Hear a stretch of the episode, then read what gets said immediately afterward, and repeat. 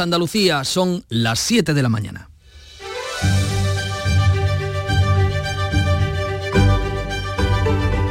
En Canal Sur Radio, La mañana de Andalucía con Jesús Vigorra.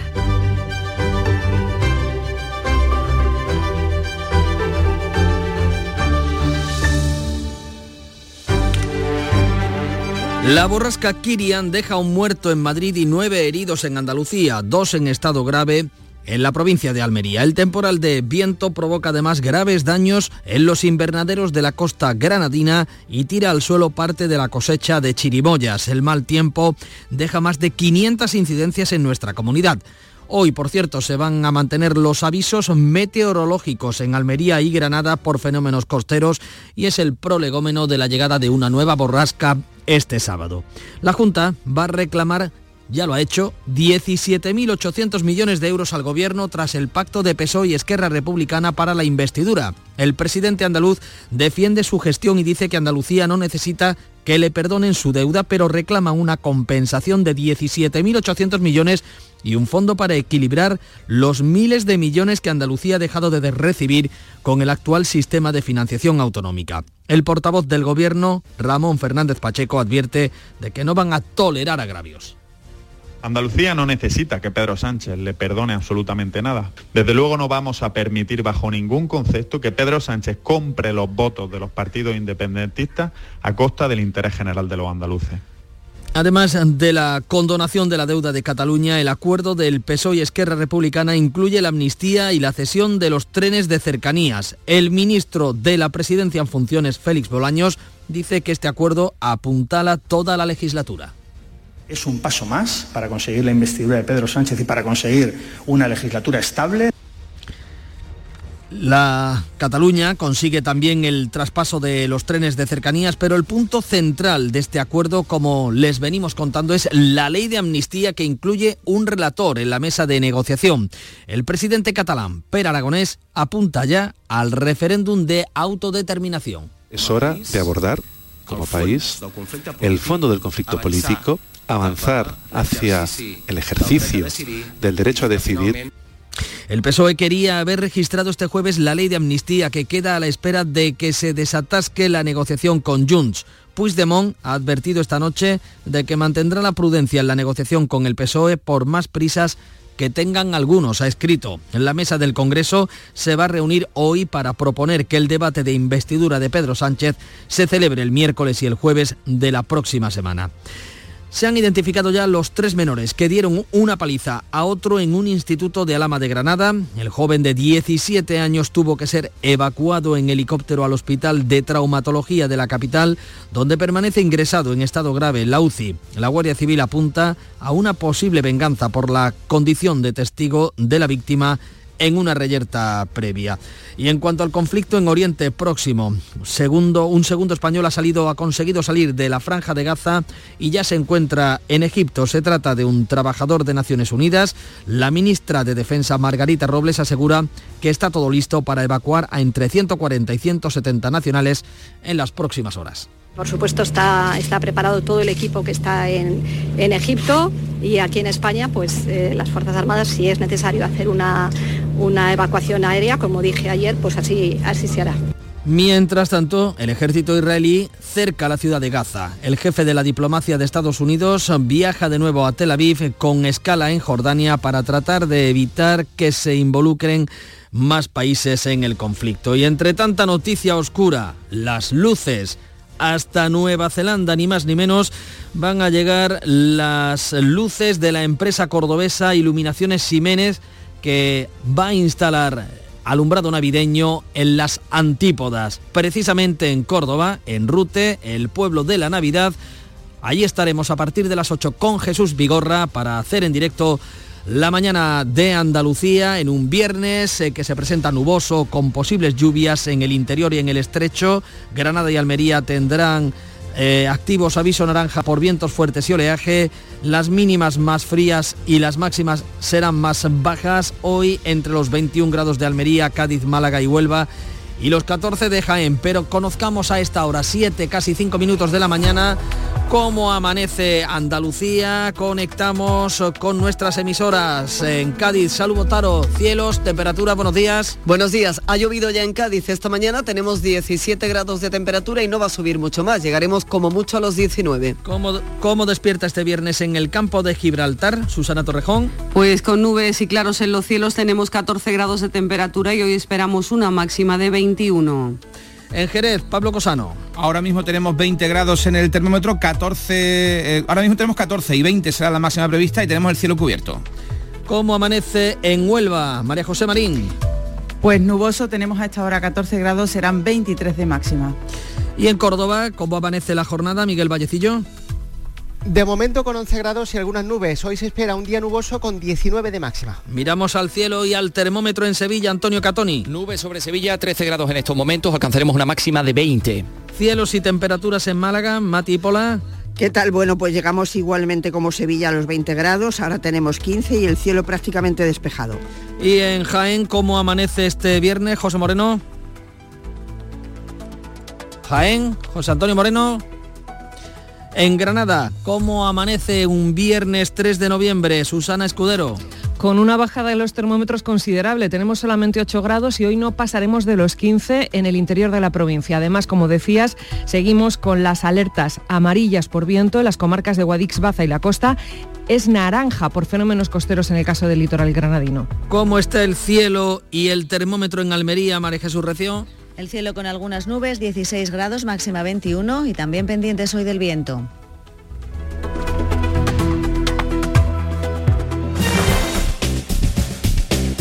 A las 7, casi 7 minutos, conozcamos cómo se circula por las carreteras de Andalucía. Dirección General de Tráfico, Jaime Orejón, buenos días. Muy buenos días. A esta hora, afortunadamente, situación fluida y cómoda en toda la red de carreteras de la comunidad. No hay ninguna incidencia que complique la circulación. Aunque eso sí, como siempre, desde la Dirección General de Tráfico os pedimos mucha precaución al volar.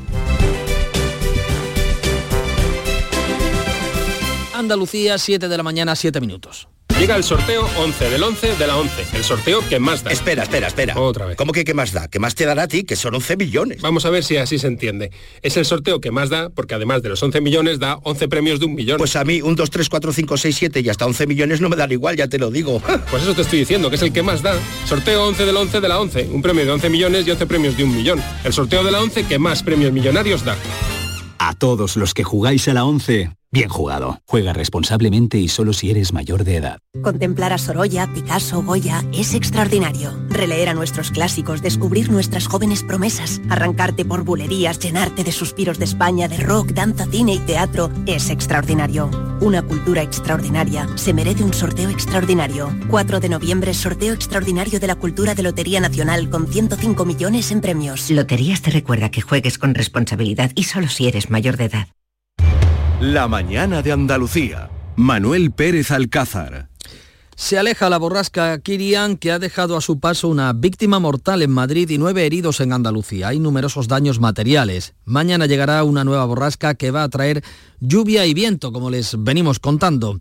El mayor número de incidencias en nuestra comunidad se ha registrado en la provincia de Almería, donde el viento, que superó los 100 kilómetros por hora, dejaba seis heridos, entre ellos una mujer evacuada en estado grave al hospital y un hombre atendido por la unidad de críticos. En la provincia de Granada ha habido dos heridos y en Jaén ha sido hospitalizada una mujer golpeada por una señal urbana. La consecuencia más trágica ha sido la muerte de una joven de 23 años en Madrid tras ser golpeada por un árbol que cayó sobre un paso de cebra. Roberto Moreira es portavoz de los bomberos madrileños. Ha sobrevenido una ráfaga fuerte y con la mala suerte que ha caído sobre, sobre un paso de cebra un árbol de grandes dimensiones y de gran porte. Es un árbol, estamos hablando de un árbol de en torno a 20 metros de, altura y un diámetro de, de prácticamente 50 centímetros, me- medio metro, que tendrá una envergadura de 2.000 kilos, unas dos toneladas. En Andalucía se han registrado más de 500 incidencias. Beatriz Galeano, buenos días. Buenos días, especialmente esas incidencias han tenido lugar en el litoral granadino y en invernaderos, aunque la peor parte se la han llevado Galicia y el Cantábrico. En Valencia el viento ha descontrolado un incendio forestal en el que trabaja la unidad militar de emergencias y que ha calcinado 1.500 hectáreas. se va la pina. Ese era el sonido de, esa, de, ese momento en el que comenzaba el viento y descontrolaba el incendio. Es la segunda vez que se quema la sierra. Silvia Ferrer es la alcaldesa de Terrateic, uno de los municipios desalojados. Un desastre muy grande porque la gente de este pueblo está muy unida a la seva, a la seva serra. Es un desastre muy grande porque la gente de este pueblo está muy apegada a su sierra. Ya estaba regenerada y en cuestión de hora y cuarto el fuego lo ha arrasado todo como la otra vez. En Andalucía hoy se mantienen activos avisos meteorológicos en Almería y en Granada por fuerte viento y fenómenos costeros. Mañana llegará una nueva borrasca que traerá más lluvia y viento. Este ha sido el temporal meteorológico, pero también hay temporal en la política. La Junta reclama al Gobierno 17.800 millones de euros para compensar la condonación de 15.000 millones de la deuda a Cataluña en el acuerdo que se ha alcanzado entre PSOE y Esquerra Republicana para la investidura de Pedro Sánchez. Aunque el Gobierno ha dicho que el mecanismo que se aplicará a Cataluña se puede extender al resto de comunidades, el presidente de la Junta asegura en redes que Andalucía está bien gestionada y no necesita que se le perdonen En compensación, eso sí, reclama 17.800 millones de euros y un fondo para recuperar los 15.000 millones que Andalucía ha dejado de recibir con el actual sistema de financiación autonómica. Juanma Moreno ha escrito, tras la humillación moral, Sánchez pretende el agravio económico y Andalucía dice que no. El portavoz del gobierno andaluz, Ramón Fernández Pacheco, advierte de que no tolerarán agravios. Andalucía no necesita que Pedro Sánchez le perdone absolutamente nada. Desde luego no vamos a permitir bajo ningún concepto que Pedro Sánchez compre los votos de los partidos independentistas a costa del interés general de los andaluces. La cantidad que el Gobierno en funciones se ha comprometido a condonar a Cataluña asciende a 15.000 millones de euros de deuda con el FLA más sus intereses de 1.300 millones. La suma de ambas cantidades equivale a 2.099 euros por habitante. De ahí salen los 17.800 millones de euros que reclama Andalucía. Además de la condonación de la deuda de Cataluña, este acuerdo entre PSOE y Esquerra incluye la amnistía y la cesión de los trenes de cercanías. Por contra, el acuerdo con Junts se atasca. Un acuerdo, el de Esquerra y el PSOE, que han suscrito el, el ministro de la Presidencia en funciones, Félix Bolaños, y el líder de Esquerra, Oriol Junqueras, y que va a garantizar el apoyo de los republicanos en la investidura. Bolaños dice que más allá de la investidura, el acuerdo apuntala toda la legislatura. Es un paso más para conseguir la investidura de Pedro Sánchez y para conseguir una legislatura estable. Cataluña consigue también el traspaso de los trenes de cercanías, pero el punto central del acuerdo es la ley de amnistía, que incluye un relator en la mesa de negociación. Vea. El presidente catalán Pere Aragonés apunta ya al referéndum de autodeterminación. Es hora de abordar, como país, el fondo del conflicto político avanzar hacia el ejercicio del derecho a decidir. El PSOE quería haber registrado este jueves la ley de amnistía que queda a la espera ahora de que se desatasque la negociación con Junts. Puigdemont ha advertido esta noche que mantendrán la prudencia en la negociación con el PSOE por más prisas, han dicho que tengan algunos. El líder de Esquerra, Oriol Junqueras, insta a Junts a secundar el acuerdo. Una amnistía para tothom, sense excepciones. Y Una amnistía para todos, sin excepciones y sin exclusiones, es buena desde todos los puntos de vista. Y querríamos pensar que todo el mundo se comprometerá, ayudará y acompañará. Y en este contexto, la mesa del Congreso se reúne este viernes para proponer que el debate de investidura de Pedro Sánchez se celebre el miércoles y el jueves de la semana que viene. Una ley de amnistía que está encontrando respuesta desde el mundo judicial. El Consejo General del Poder Judicial convoca el próximo lunes el pleno propuesto por ocho vocales conservadores para debatir una declaración contra la amnistía. El presidente interino Vicente Guilarte acepta la propuesta de los ocho vocales que denuncian que es incompatible con el Estado de Derecho que los responsables políticos queden exentos de responder de sus delitos. Aseguran que lo convertiría en objeto de mercadeo al servicio del interés personal. La ministra de Defensa en funciones, la ex magistrada Margarita Robles, critica la actitud de los vocales. Ellos son los primeros que están incumpliendo la Constitución y no han tenido en ningún momento el gesto de dignidad de decir que se van del Consejo General del Poder Judicial. No son esos vocales los más adecuados para dar lecciones de constitucionalidad. La Asociación Progresista Jueces y Juezas para la Democracia reacciona contra la iniciativa de los vocales conservadores del Poder Judicial y aseguran que solo el Tribunal Constitucional puede pronunciarse sobre la constitucionalidad de una ley. Por contra, la Asociación Profesional de la Magistratura, mayoritaria entre los jueces, califica la amnistía como el principio del fin de la democracia. Su portavoz, María Jesús del Barco, ha dicho aquí en Canal Sur Radio que supone la ruptura de la Constitución y la voladura del Estado de Derecho ahora solamente es crear un beneficio y un privilegio para la clase política. No sé qué cara se le quedará a Marchena, pero pienso en la cara que se le puede quedar a, pues a ciudadanos a los que condenamos a diario pues por delitos menos graves. Seguimos en el ámbito de la justicia porque seis asociaciones de jueces y de fiscales denuncian que el gobierno incumpla el acuerdo que les llevó a desconvocar la huelga prevista para mayo. Se refieren a mejoras retributivas y al incremento de 100 plazas de acceso a las carreras judicial y fiscal para este mismo año. Tres de las cuatro asociaciones de jueces y las tres de fiscales han pedido al Ejecutivo que cumpla en su totalidad el acuerdo y aumente las plazas en ambas carreras. El Boletín Oficial del Estado publicaba ayer la convocatoria de oposiciones a juez y a fiscal con 120 plazas de acceso a la carrera judicial y 80 para los aspirantes a fiscal, las mismas que se habían establecido el año pasado. El Ministerio de Justicia dice que ha sido imposible llevar a cabo la ampliación de plazas porque el acuerdo al que hacen referencia las asociaciones exigía una modificación de los presupuestos generales del Estado de este año y como las Cortes Generales se disolvieron seis días más tarde, no se pudieron actualizar a tiempo. La solución, según el Ministerio, pasa por ampliar las plazas de cara a los próximos presupuestos generales del Estado.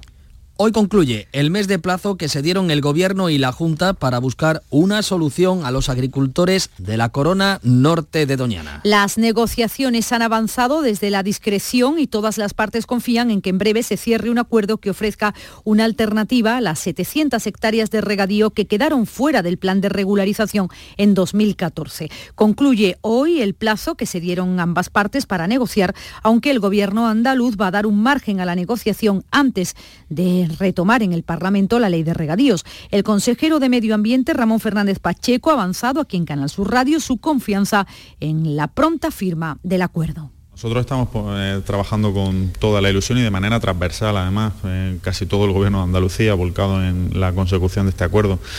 Mm, eh, bueno, la negociación está abierta, no puedo decir más. El Ministerio ha puesto sobre la mesa 350 millones para tratar de buscar una solución a este asunto que la Junta condiciona a que se pacte con los agricultores. Otro asunto relacionado con el agua. El Gobierno andaluz defiende el restablecimiento del canon del agua con el que espera recaudar 140 millones de euros para afrontar las necesarias obras hidráulicas. La consejera de Economía, Carolina España, confirma en estos micrófonos que la Junta va a reintroducir en los recibos del agua el conocido como canon de depuración después de un año suspendido. La consejera ha explicado que tras activar todos los recursos que había dejado sin invertir la anterior administración socialista, toca ahora seguir ejecutando nuevos proyectos hídricos. Cuando llegamos al gobierno, hace casi cinco años, eh, había más de 700 millones de euros sin gastar, porque ellos pusieron el canon, pero no se lo gastaban, no lo ejecutaban. Es hmm. un canon que se tiene que gastar obligatoriamente en infraestructuras hidráulicas, por lo tanto había remanente suficiente el año pasado y eh, entendíamos que era posible, viable, establecer esa suspensión. El PSOE andaluz considera un ejercicio de responsabilidad volver a cobrar el canon que espera que sirva para prestar un mejor servicio a los ayuntamientos. Las organizaciones agrarias Asaja y COAC no creen que sea el momento de recuperar la tasa, mientras que UPA aplaude lo que consideran una rectificación del gobierno de Juanma Moreno.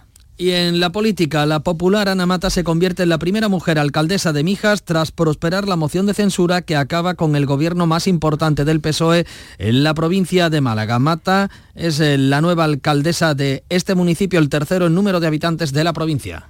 Los mijeños se verán representados por el nuevo gobierno, que será más sensible a sus anhelos, estará más preocupado por sus problemas y llega con muchas ganas de recuperar el tiempo perdido. Una moción de censura que ha salido adelante con el apoyo de Vox y el ahora concejal no escrito Juan Carlos Maldonado, que ha sido la llave para este cambio eh, tan solo cinco meses después de apoyar al socialista José L. González, que decía. Usted, señora Mata, será la primera persona en acceder a la alcaldía de esta ciudad en toda la historia de la democracia a través de una moción de censura. Usted será, señora Mata, la primera alcaldesa en apoyarse en un tránsfuga para acceder a la alcaldía. Y fíjense en esta noticia. El gobierno del PP en el Ayuntamiento de Sevilla ha conseguido sacar adelante las ordenanzas fiscales con un acuerdo con el PSOE y apoyos puntuales con Podemos e Izquierda Unida. Complicada negociación porque ambos partidos defienden una política fiscal contrapuesta, pero Sevilla tendrá en 2024 ordenanzas fruto del acuerdo. El portavoz del PSOE, Antonio Muñoz, defendía la necesidad precisamente de buscar esos acuerdos. Bien haríamos las cosas si en algunas veces en los grandes temas PP y PSOE, y esta reflexión me vale para España, para Andalucía o para Sevilla, pudiéramos llegar a acuerdo. Desde el Gobierno municipal agradecía la actitud el delegado de Hacienda, Juan Bueno. Señor Muñoz, de verdad, mi agradecimiento. Sabemos dónde estamos, cada uno, evidentemente. Usted nos lo ha recordado y yo se lo agradezco, pero sabemos dónde estamos cada uno. Y sabemos que tenemos que debatir y discutir mucho Vuelvo a repetirle, hubiéramos debatido y discutido aunque hubiéramos tenido dinero suficiente. En eso vamos a seguir estando. Usted sabrá estar en su sitio, seguro, y nosotros también en el nuestro. Nuevo caso de violencia entre menores en un centro educativo. Identificados tres menores que han propinado una paliza a otro compañero al que han dejado inconsciente en un instituto de Alama de Granada. La Guardia Civil ha identificado a los tres menores presuntos autores de la paliza. El joven tuvo que ser trasladado al hospital. El alcalde del municipio, Jesús Ubiña, ha dicho que la agresión se ha producido en una pelea entre pandillas, pero ha pedido más medios policiales para su localidad. Y un último apunte del exterior. Un segundo español, trabajador de Naciones Unidas, ha salido este jueves de Gaza por el paso de Entre 140 y 170 españoles van a ser evacuados en las próximas horas en las que está previsto que llegue a Tel Aviv el jefe de la diplomacia de Estados Unidos, Anthony Blinken. 7 de la mañana, 21 minutos. Es el momento de volver a acercarnos hasta el kiosco.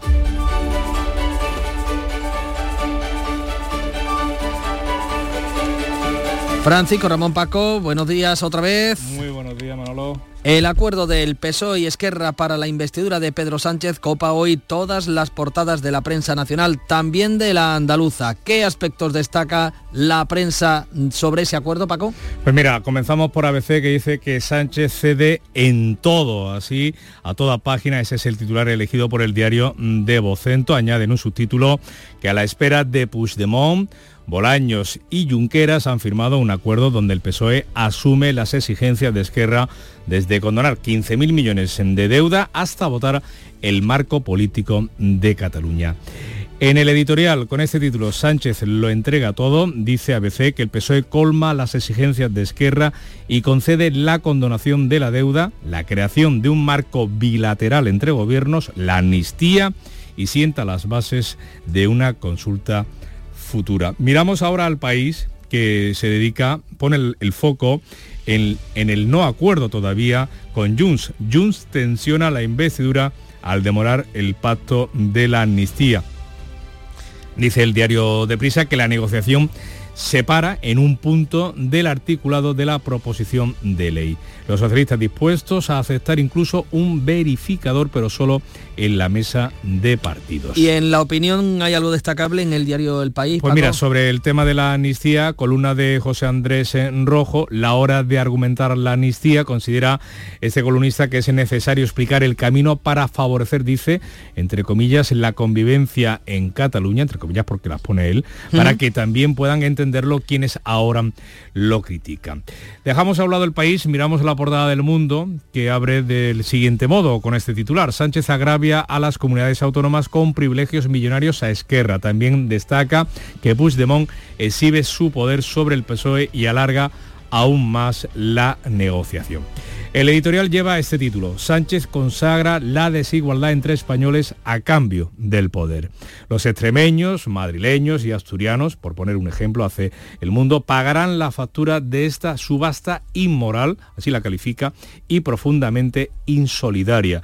Dice el mundo, añade, que bajo el relato falso de que Cataluña es una región infrafinanciada, el PSOE se compromete a que el Estado asumirá el 20% de la deuda catalana por valor de 15 15.000 millones de euros y a esa cifra escandalosa, así la subraya, se suman otros 1.300 millones de euros solo en interés. También habla de eh, esa condonación de la deuda el diario La Razón. Sí, ese es el titular elegido, pone el foco en eso. Sánchez compra la investidura con 15.000 millones y cercanías. Editorial, una ley contra derecho y por la puerta trasera. Aquí también nos hallamos, dice el diario de Planeta, ante ese aforismo de hacer de la necesidad de virtud, que al parecer se ha convertido en el nuevo lema de la familia socialista, porque no solo se eluden algunos farragosos trámites parlamentarios, sino que se evita que el presidente del gobierno inste directamente a la aprobación de tamaño dislate. ¿Ha echado un vistazo a ver cómo se ve todo este asunto en la prensa catalana? Pues mira, sin editoriales, en la prensa de, editada en Barcelona,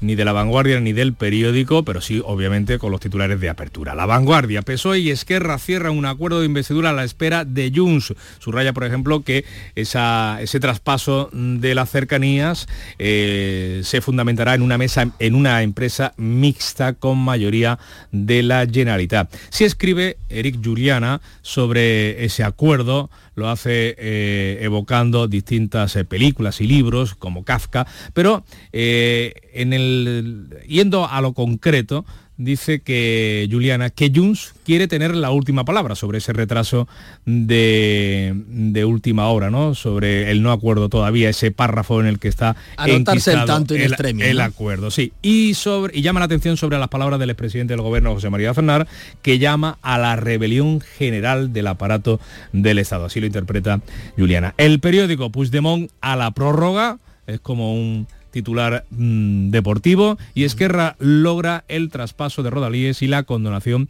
de la deuda. Escribe Rosa Paz en su columna de opinión en este diario que Puigdemont se hace de rogar y le pone deberes. Sería deseable, dice, que el inquilino de Waterloo se coma también algún sapo, como dice han hecho los socialistas y se comprometa a no repetir sus comportamientos en el año 2017. ¿Alguna viñeta que nos pueda destacar, Pues mira, vamos eh, ojeando sobre la marcha y tenemos eh, en el país, eh, tenemos a El Roto con una señal de victoria, ese señal con dos dedos de que se suelen hacer, ¿no? Para eh, bueno, interpretar un triunfo. Eh, esos dos dedos son eh, para el roto dos misiles. Es una alegoría al conflicto, en Oriente, próximo. Y sobre el acuerdo y la amnistía, se ve a Ricardo en el mundo, en su viñeta, se ve, mejor dicho, al presidente del gobierno funcionario, Pedro Sánchez, con la Constitución y esa constitución, la palabra O y su acento, es sustituida por un lazo amarillo, recordemos, el símbolo de los independentistas. Dice el presidente en boca de Ricardo que la negociación va bien porque después del preámbulo hemos negociado un cambio en el título. Ahí ven el cambio en el título, el lazo amarillo en vez de la O con acento. Bueno, pues ese está, eh, ahí está ese cambio, ese cambio gráfico que nos propone esa viñeta del mundo, el lazo amarillo. 7.27 minutos de la mañana. que nos depara el mundo del deporte con una victoria del Granada que puede quedar en agua de borrajas? Nuria Gaciño, buenos días. Muy buenos días. Muy buenos días. A pesar de haber ganado su partido copero de primera ronda ante el Arousa por 0 a 3, peligra el pase del Granada a la siguiente ronda por alineación indebida. El guardameta Adri López fue titular, tiene ficha del Recreativo Granada y con 24 años incumple la normativa de la Federación Española porque se trata de un portero de más de 23, inscrito en el equipo B, como decimos, y que participa en una competición no profesional como está considerada la Copa del Rey. El Arousa ya ha anunciado que va a impugnar el partido ante el comité de competición, mientras que el Granada ya trabaja en la defensa de este caso. Dicha defensa se basará al parecer en que el Recreativo Granada es un equipo dependiente y no un filial, lo que eliminaría la norma de límite de edad y podría ser correcta la alineación de Adri López, pero se antoja complicado que pueda prosperar, puesto que a lo que todos llamamos filiales son en realidad equipos dependientes. En cualquier caso, habrá que esperar para ver si finalmente el Granada entra o no en el sorteo de la segunda ronda de la Copa del Rey del próximo martes. El que no va a estar en ese sorteo es el Chiclana, que anoche perdía ante el Villarreal por, 5 a, por 0 a 5. Pese a ello, se vivió una fiesta en las gradas con más de 5.000 espectadores. Todos los equipos de primera división han pasado la ronda, así que todos estarán esperando rival el martes de la semana que viene, como decíamos, a la una de la tarde, hora en la que se va a celebrar el sorteo. Y una vez terminada la Copa, vuelta a la Liga con la decimosegunda jornada en primera que comienza esta noche a las 9 con Las Palmas Atlético de Madrid. Mañana el Betis recibe al Mallorca a las 4 y cuarto y el Sevilla a las 6 y media visita Balaídos. Mucho más obligados a ganar están el Granada y el Almería que pretenden salir del descenso. Ante un rival directo se mide el conjunto almeriense que visita al Alavés el domingo a las 2 de la tarde y el Granada a las 4 y cuarto juega en Mestalla frente al Valencia para ver al Cádiz en acción. Hay que esperar ya hasta el lunes a las 9 que se las verá con el Getafe en Madrid. Bueno, pues así llegamos a un nuevo viernes con nueva jornada liguera y con el Granada pendiente de los tribunales. Gracias, Nuria.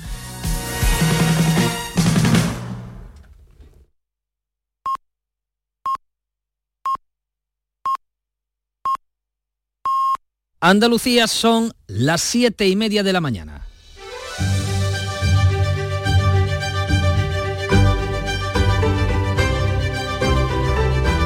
La mañana de Andalucía en Canal Sur Radio con Manuel Pérez Alcázar.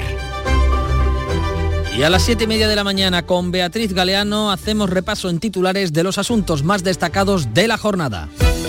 La borrasca Kirian deja un muerto en Madrid y nueve heridos en Andalucía, dos en estado grave en Almería. El temporal de viento provoca además graves daños en los invernaderos de la costa granadina y tira al suelo parte de la cosecha de chirimoyas. El mal tiempo deja más de 500 incidencias en Andalucía. Hoy se mantienen activos avisos meteorológicos activos en Almería y Granada por fenómenos costeros y viento. La Junta reclama 17.800 millones de euros al gobierno tras el pacto de PSOE y Esquerra para la investidura. El presidente andaluz de defiende su gestión y dice que Andalucía no necesita que le perdonen su deuda, pero reclama una compensación de 17.800 millones de euros y un fondo para equilibrar los miles de millones que Andalucía ha dejado de, de recibir con el actual sistema de financiación autonómica. Pedro Sánchez queda en manos de Puigdemont. La continuidad del presidente del gobierno depende ahora de los votos de Junts, que prolonga la negociación tras el acuerdo con Esquerra. El pacto con Junqueras incluye la amnistía, la cesión de los cercanías y la condonación de 15.000 millones de euros, el 20% del total de 71.000 que la Generalitat debe al Estado. Identificados los tres menores que dieron una paliza a otro en un instituto de Alama de Granada. El joven de 17 años tuvo que ser evacuado en helicóptero al Hospital de Traumatología de la capital, donde permanece ingresado en estado grave en la UCI. La Guardia Civil apunta una posible venganza por la condición de testigo de la víctima en una reyerta previa. Un segundo español sale de Gaza y ya está en Egipto. Se trata de un trabajador de Naciones Unidas. El gobierno espera evacuar a entre 140 y 170 nacionales en las próximas horas. Mientras tanto, el ejército israelí cerca la ciudad de Gaza.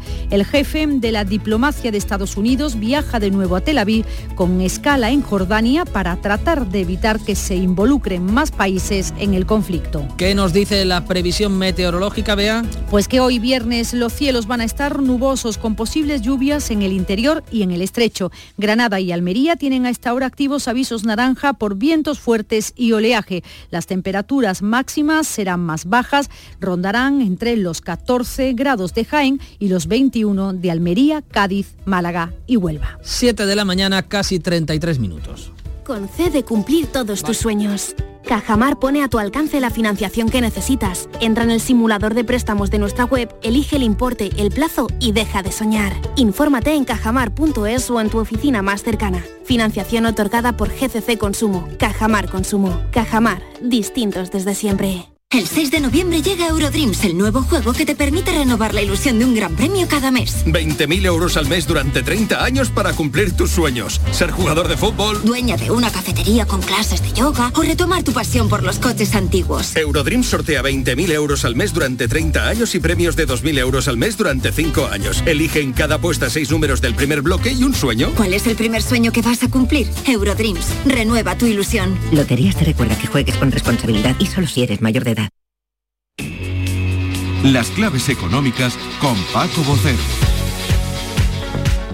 7, casi 34 minutos de la mañana. Llegamos ya este viernes 3 de noviembre, primer viernes del mes eh, y finalizamos la semana. ¿Qué nos traes hoy en las claves? Paco Vocero, buenos días. Buenos días, Manu. Pues indudablemente las claves más importantes de hoy van a estar entre las cifras mensuales de paro registrado y afiliación por parte del Ministerio correspondientes a octubre. Por cierto, no va a haber solamente cifras de paro y empleo relativas a España. Bien, al margen de las cifras que vamos a conocer esta mañana las nuestras, tenemos una previsión realizada por ADECO en la que estima que la Seguridad Social habría sumado unos 90.000 nuevos afiliados respecto a septiembre, lo que situaría el total de ocupados por encima de los 20.800.000 trabajadores, mientras que el paro repuntaría en unas 40.000 personas, hasta los 2,76 millones de desempleados frente a los 2,72 con los que se, eh, se, cerró septiembre. Si así fuera, el paro enlazaría en octubre su tercer repunte mensual consecutivo y volvería a la tendencia natural de este mes los últimos 10 años, salvo en el 21 y en el 22, en que sí bajó el paro. Así viene o ha venido la semana y qué más tenemos en la agenda, Paco. Pues mira, mmm, como te comentaba, más sobre el mercado de trabajo, porque Eurostat va a publicar también este viernes los datos de desempleo de la eurozona y la Unión Europea durante septiembre. En agosto la tasa de paro, porque vamos a conocerlo de septiembre, en agosto la tasa de paro se sitúa en el 6,4% en los países de la zona euro y en el 5,9% en los 27 de la Unión. Fíjate qué envidia de media. Y también para cerrar estos datos de paro y de empleo, la Oficina de Estadística Laboral de Estados Unidos va a publicar los suyos correspondientes a octubre, que van a permitir ver si se consolida el crecimiento de puestos de trabajo en septiembre cuando se crearon nada más y nada menos que 336.000 nuevos empleos. Y además de estas claves de empleo y de paro, ¿qué más tenemos? Pues vámonos con un par de importantes y relativas a la industria. Mira, la primera tiene que ver con la industria manufacturera y es que continúa la desaceleración del sector en la zona euro al comienzo del cuarto trimestre por las contracciones pronunciadas y aceleradas en cuanto a nuevos pedidos, en cuanto a compras y en cuanto a encargos pendientes por parte de los productores y las empresas. Son los resultados de los PMI manufactureros de octubre. Y es que las fábricas europeas, incluimos a las españolas, han tratado de compensar la menor demanda con la realización y salida de los pedidos pendientes, pero los volúmenes de producción general han vuelto a caer a un ritmo a niveles que tenían en mayo de 2020.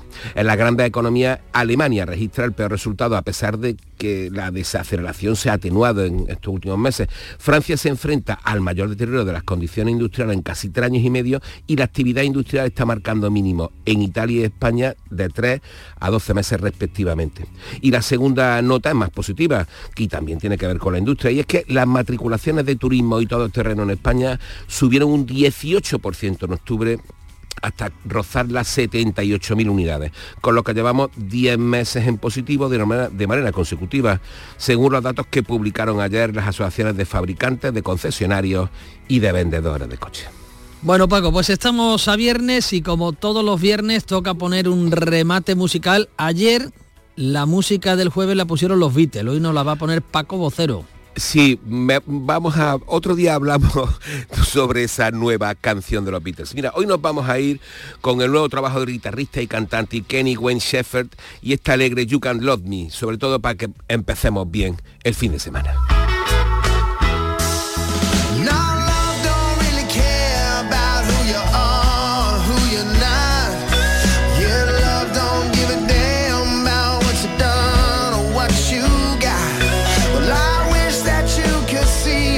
Pues sí que empezamos bien el fin de semana con Kenny Wayne Schiffer. Paco, que tengas un estupendo fin de semana y un viernes eh, para disfrutarlo, que tenemos Igualmente, todo el fin de semana Manu. por delante. Igualmente, hasta el lunes. Hasta el lunes, un abrazo.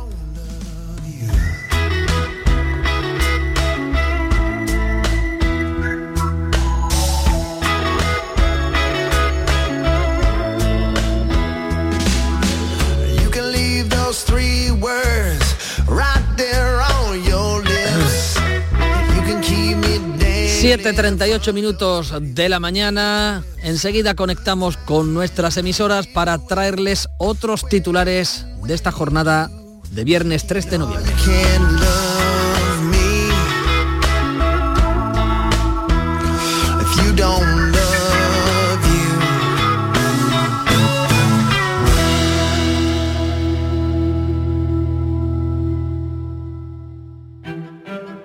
Hay algo que nos identifica y nos enorgullece por todo lo alto. Nuestra gran variedad de alimentos y bebidas de calidad diferenciada que reconocerás fácilmente por la marca Gusto del Sur. Disfrútalos cada día y tú también llevarás el sur a lo más alto. Gusto del Sur. Es calidad. Es Andalucía. Andalucía se mueve con Europa. Unión Europea. Junta de Andalucía. Montepío, ¿en qué podemos ayudarle? Me acaban de sancionar y creo que tendré que realizar el curso de recuperación de puntos. No se preocupe, lo tiene cubierto. Nos encargaremos de todo. Compañía con más de un siglo de experiencia. Visite montepíoconductores.com. Montepío, lo tiene cubierto.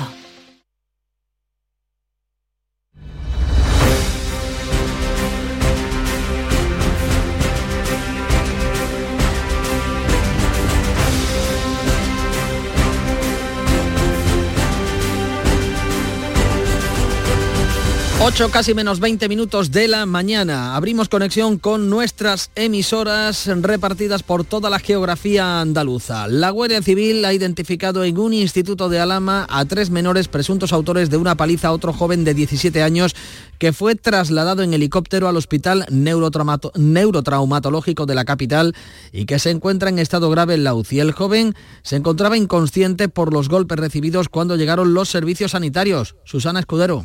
Según publica hoy el Ideal, dos alumnos han sido expulsados del instituto como presuntos autores de la paliza. Al parecer, la víctima ha sido testigo de una reyerta previa y ha sido agredido en venganza por contarlo. El alcalde del municipio, Jesús Ubiña, ha explicado que la agresión se ha producido en una pelea entre dos pandillas. La última noticia que tenemos es que las últimas pruebas realizadas no arrojan ningún daño grave.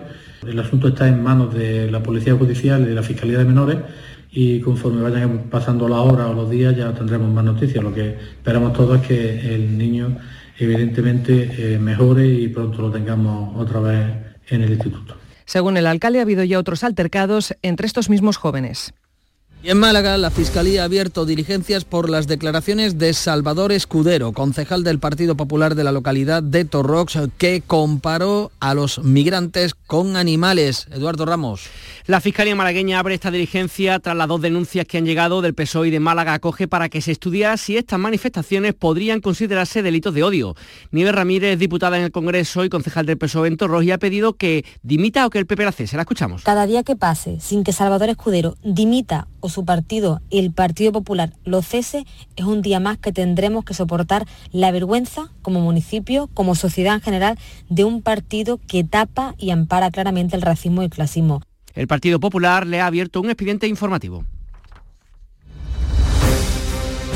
Conectamos con Jerez eh, porque hoy comienza la feria de ganado Fegasur con más de 3.200 ejemplares de ganado y aves de corral. Pablo Cosano.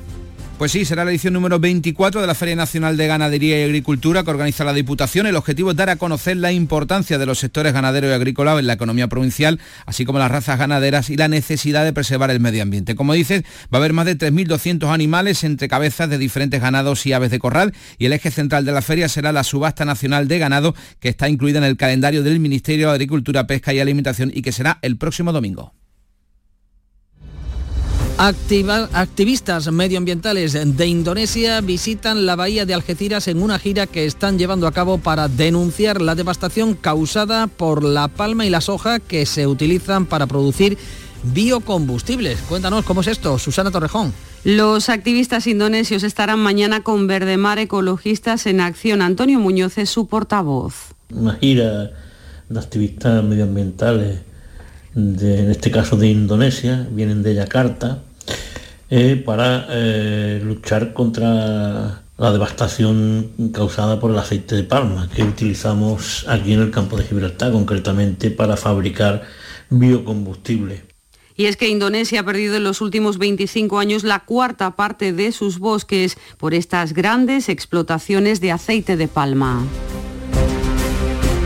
Anoche se presentaba en Madrid el Festival de Huelva de Cine Iberoamericano que se celebra en la capital unubense entre el 10 y el 18 de este mes de noviembre. Este año la muestra va a rendir homenaje al cine de la República Dominicana, María José Marín.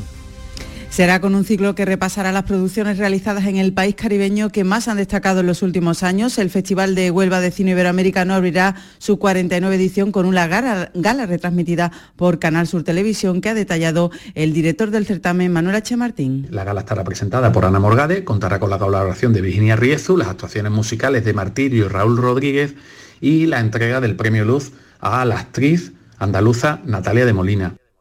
12 películas competirán por el Colón de Oro, el máximo galardón de la muestra.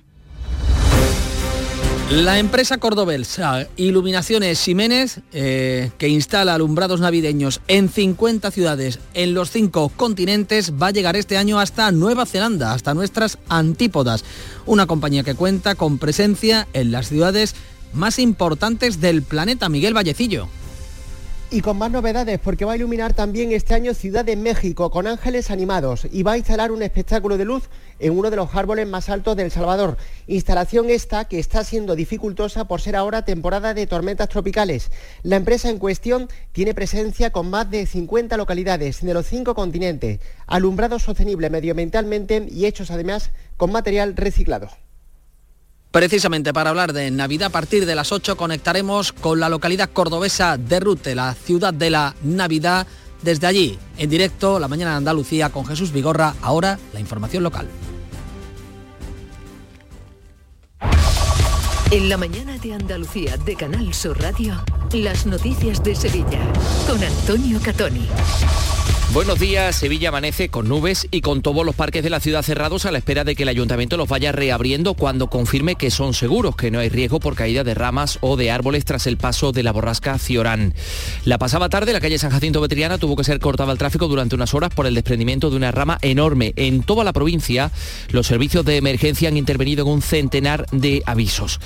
En el ayuntamiento de Sevilla ha habido entendimiento entre los dos grandes partidos, PP y PSOE, a cuenta de las ordenanzas fiscales para 2024 aprobadas y les contamos también en portada que hoy se inaugura en la Catedral Exposición San Fernando, el que más teme a Dios, que incorpora por primera vez realidad virtual en el recinto de la Magna Hispalensis. Vamos con el tráfico.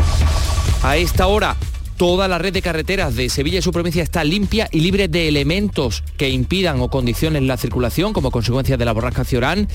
Tenemos cuatro kilómetros de retenciones en el acceso a Sevilla desde la autovía de Huelva, en la A49, un kilómetro en el puente del Centenario sentido Cádiz, otro en el mismo puente sentido Huelva, un kilómetro también en la S30 en el nudo Cota de Leche sentido Ronda Urbana Norte.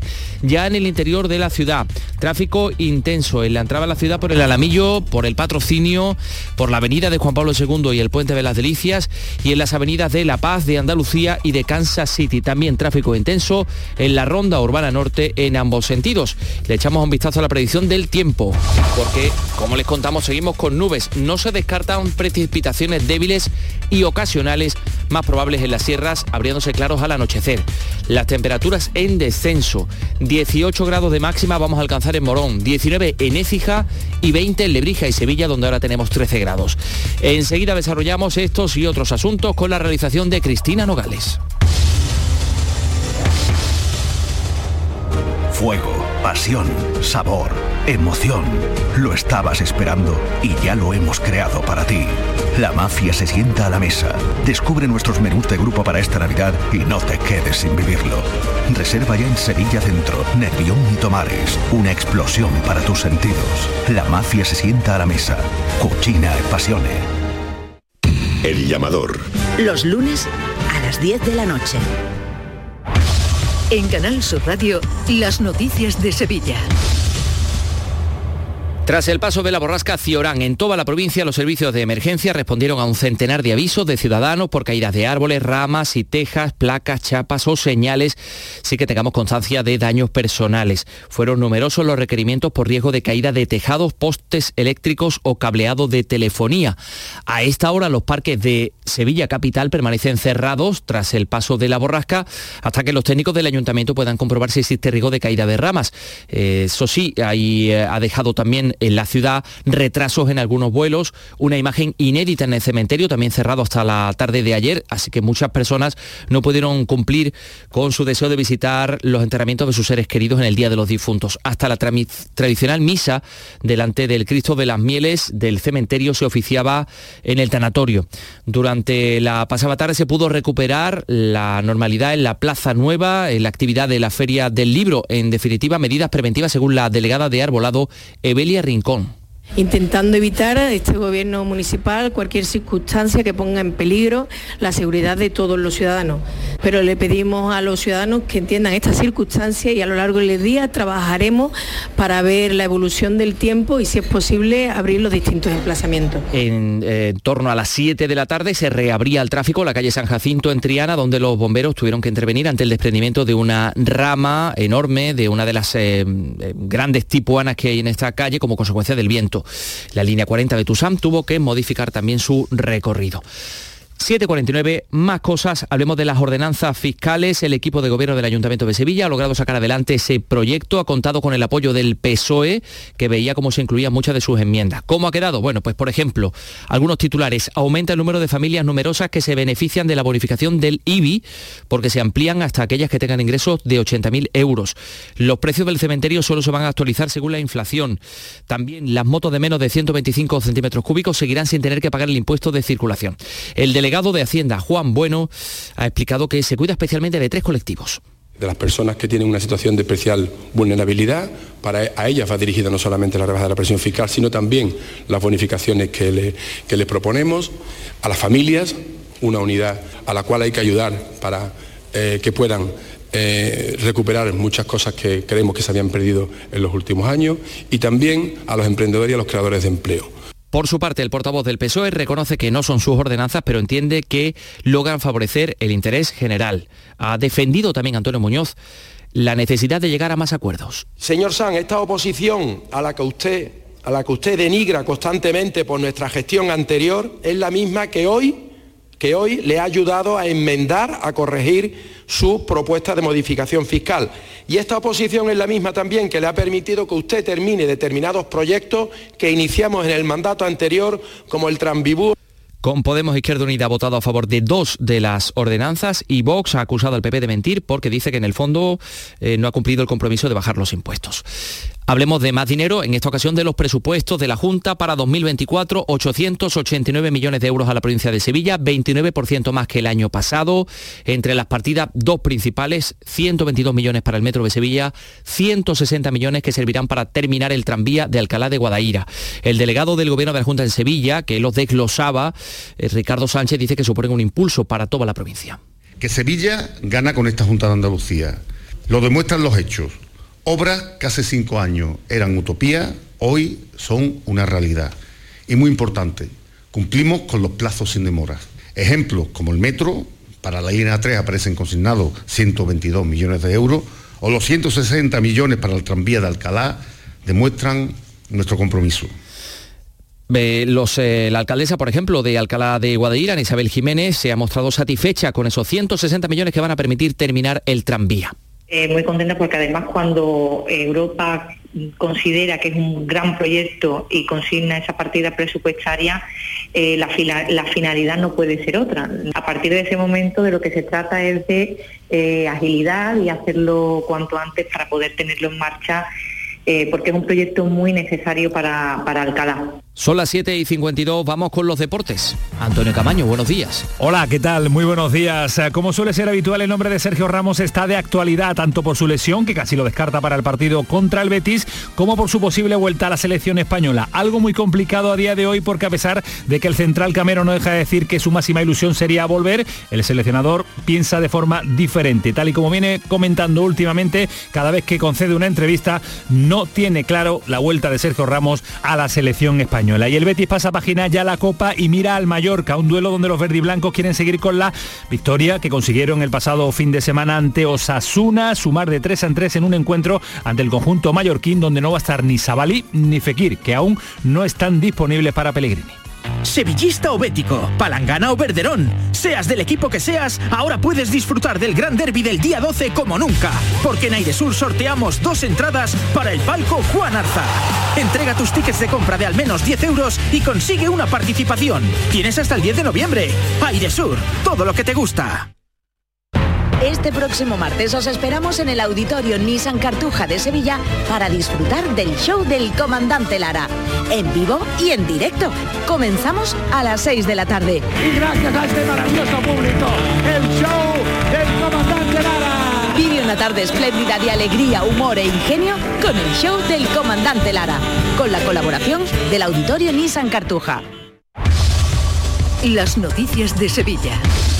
Canal Sur Radio. 7.54, algunos apuntes más. La Guardia Civil investiga un nuevo altercado en Carmona durante la noche del miércoles cuando ardía otro vehículo. Ya sería el cuarto fuego y en Morón se investiga la muerte de un jardinero de 22 años tras precipitarse desde un tejado este pasado miércoles. Podría tratarse de un accidente laboral, aunque según apunta en comisiones Carlos Aristú, el joven no estaba contratado. Todo apunta a una actividad laboral que no se estaba produciendo con contrato y sin ningún tipo de medida de seguridad. Es decir, que esto refleja una vez más que hay muchas empresas de esta provincia que siguen practicando la piratería empresarial en todos los ámbitos, pero en un ámbito especialmente sensible como es las medidas de prevención, hay trabajadores que se dejan la vida en el Tajo sin estar siquiera dado de alta. Y este domingo, Quinteto de Cuerda del Arroz, el concierto a las 12 en el espacio Turina, que comenzará con este divertimento de Mozart.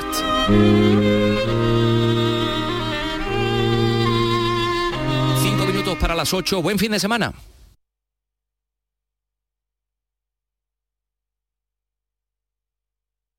Escuchas La mañana de Andalucía con Jesús Vigorra. Canal Aqua- Sur Radio. Aquadeus, el agua mineral natural de Sierra Nevada, patrocinador de la Federación Andaluza de Triatlón, les ofrece la información deportiva. 8 menos 5 de la mañana, Nuria Gaciño, hola de nuevo. Hola, ¿qué tal? Muy buenos días. Bueno, pues eh, cerramos una jornada de Copa del Rey con resultados que están en el alero, en el alero. Sí, sí, por eso no ha terminado la primera ronda de la Copa del Rey todavía, no se crean, porque aún quedan partidos por disputarse y además el Granada no las tiene todas consigo para estar en la siguiente ronda de Copa. A pesar de haber ganado anoche a la Arousa por 0 a 3, su clasificación está en estos momentos en el aire. Todo por culpa de una torpeza que no es la primera vez que sucede. De nuevo tenemos alineación indebida en la figura del guardameta que fue ayer titular. Se trata de Adri López, que además ya anunció con tiempo Paco López que iba a jugar. Vamos, que no fue una decisión de última hora. Adri López tiene 24 años y cuenta con ficha del Recreativo Granada. Se le considera un sub-25, con lo que sí podría jugar en una competición profesional. El problema es que la Copa del Rey no está considerada como profesional, con lo que tendría que ser un sub-23. Por lo tanto, al no tener la edad reglamentaria, se habría incurrido en alineación indebida. Y como ya sucediera con el famoso caso Sheriff en Cádiz, fue la prensa la que se percató del error, nuestros compañeros de relevo, a pocos minutos de empezar el encuentro. Ya en el descanso el nerviosismo fue creciendo. Así nos lo confirmaba anoche en el pelotazo el presidente de la Arousa, Manuel Ávalo. La verdad fue más o menos al empezar la segunda parte, fue cuando empeza- empezaron a, a- llegar las noticias de eso, de la radio, de la radio gallega estaban hablando, y bueno, y había un movimiento en la directiva del Granada que ya se intuía que algo estaba pasando, ¿no? Pero más o menos fue así, empezando la segunda parte y todo eso fue cuando ya empezaron a llegar las noticias y, y bueno, y, y a llamarme, a llamarme de todos los lados Pues aunque a Manuel Ávalo no le guste ganar un partido en los despachos, ya ha anunciado que van a impugnar el partido ante el comité de competición por respeto a sus aficionados. yo creo que, que hay que hacerlo, si no seguramente andarían atrás mía pues toda la semana por, por Villa por no haberlo hecho, ¿no? Yo como presidente lo primero que tengo que hacer es defender al club en todos los aspectos, ¿no? Siempre cuando, sobre todo con la razón. Entonces, como lo hizo el Cádiz en un momento con todo un Madrid, a nosotros no nos queda tampoco otros remedios. Por respeto a sus aficionados y porque, como es normal, quieren hacer caja con el próximo rival que les toque en la Copa, que será de nuevo otro Primera División, al ser un equipo de la Tercera Federación. Por su parte, el Granada ya trabaja desde anoche en la defensa de este caso, una defensa que en un principio se va a basar en que el Recreativo Granada es un equipo dependiente y no un filial, lo que eliminaría la norma de límite de edad y podría ser correcta la alineación de Adri López, pero se ve difícil que pueda prosperar, puesto que a lo que normalmente llamamos equipo filial, en realidad es un equipo dependiente. De todos modos, estamos a la espera de que alguien en el Granada explique la situación. El único que de momento ha hablado es el técnico Paco López, que ya avisó con tiempo su intención de contar con Adri López bajo los palos. Es una cuestión administrativa, nosotros hemos ganado el partido, que era lo que eh, nuestra obligación, lo que debíamos hacer y hasta a partir de ahí no te puedo decir nada más. Está comentando en el vestuario, pero es que es una situación que yo de verdad que no sé a quién corresponde. Sinceramente Adri la temporada pasada también estaba en la misma situación, también era sub-25, jugó la Copa y, y pasamos eliminatorias, quiero decir, no hubo nada de nada. No sé si esta si es una normativa nueva, si no, si es que no tengo, no tengo ni idea, pero evidentemente a mí no me corresponde este tipo de cosas y corresponde a los órganos competentes del club, es un tema administrativo. Paco López, igual de desconcertado que nosotros por todo este lío que le puede costar caro al Granada, le puede costar la eliminación de Copa. El que caía anoche eliminado era el Chiclana tras perder con el Villarreal por 0 a 5, donde no hubo fiesta ya que los partidos no se tuvieron que aplazar por el mal tiempo. Fue en el Gimnástica Segoviana Sestao River y el Aceneta Zaragoza. Vamos a ver cuándo se pueden jugar estos encuentros. El próximo sorteo de la segunda ronda de la Copa será el martes que viene a la una de la tarde.